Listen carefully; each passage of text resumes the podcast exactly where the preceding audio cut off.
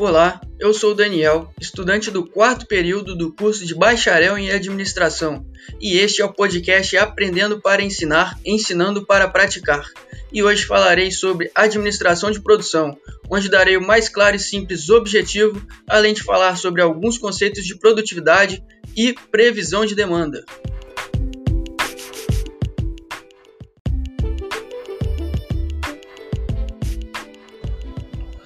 Objetivo: conhecer os modos pelos quais as organizações produzem bens e prestam serviços, empregando técnicas de auxílio à tomada de decisões na função produção nos níveis estratégicos, táticos e operacionais.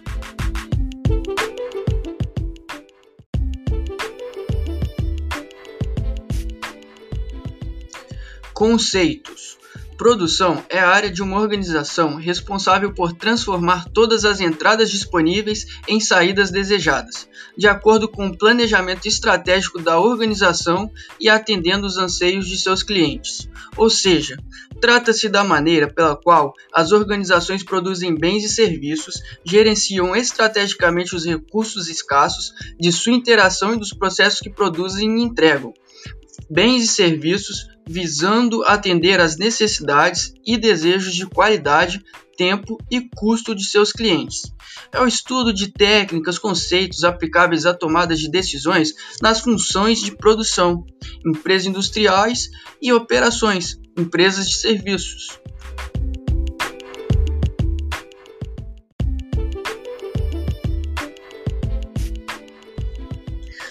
Mas você pode estar se perguntando o que são os bens e os serviços, o que são produtos e o que é mercado e quais são seus aspectos essenciais. E por fim, o que faz um gerente de produção? Calma, queria explicar tudo isso agora, então pegue um papel e uma caneta se quiser anotar. Ah, também ensinarei um jeito simples de calcular a produção, ok?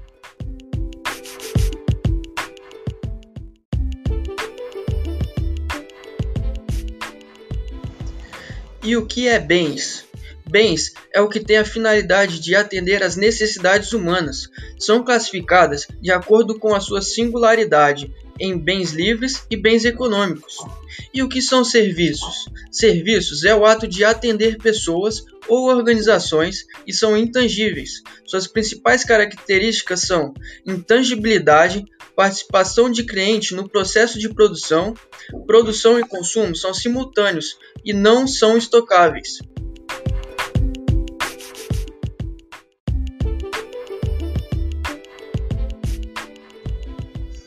Daniel, e os produtos?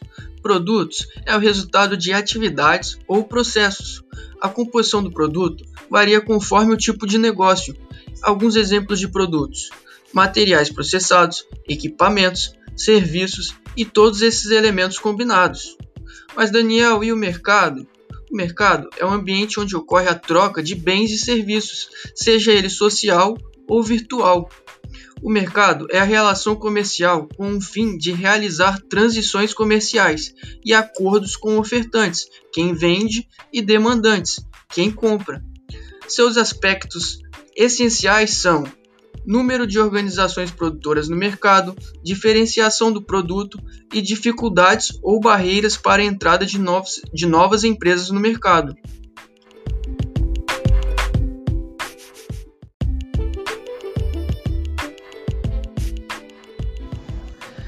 Gerente de produção.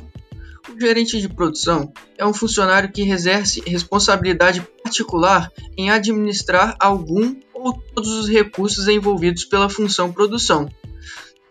E como ele pode calcular a produção? De um jeito simples, é só ele pegar todos os inputs e dividir pelos outputs.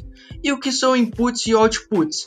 Darei alguns exemplos. Inputs: recursos transformados, aqueles que são tratados, transformados ou convertidos de alguma forma, em geral, um conjunto de materiais, informações e consumidores. Outputs: processo de transformação, qualidade, prazo, preço, confiabilidade, atributos, tangibilidade, estocabilidade, transportabilidade, simultaneidade, contato consumidor, entre outros.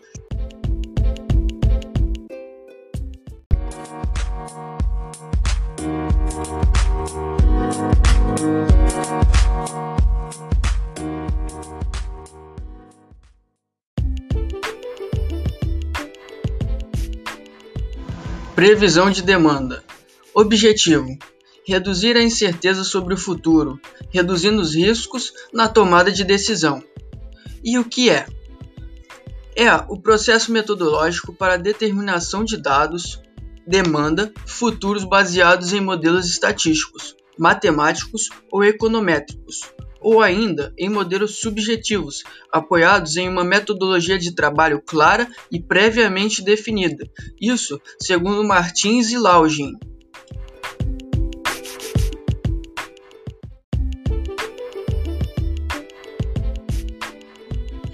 Tá, e como eu posso usar a previsão de demanda? Como ela irá me auxiliar?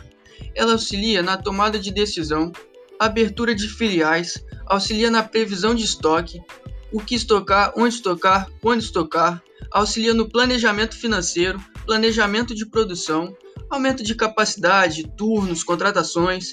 E quais são suas características? As características estão diretamente relacionadas com a satisfação do cliente e a rentabilidade no longo prazo. Quase todas as previsões se baseiam na suposição de que o passado irá se repetir. Previsões raramente são perfeitas e a precisão diminui com o aumento do período de tempo sondado. As previsões de demanda agregada são normalmente mais precisas que as individuais. Tá, e quais são os seus horizontes de previsão?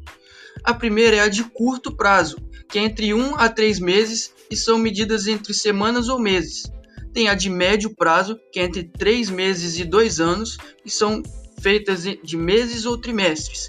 E a de longo, que é de 2 a 10 anos, e são medidas por trimestres ou anos. Vale observar que quanto maior for o horizonte pretendido, menor confiabilidade da demanda prevista.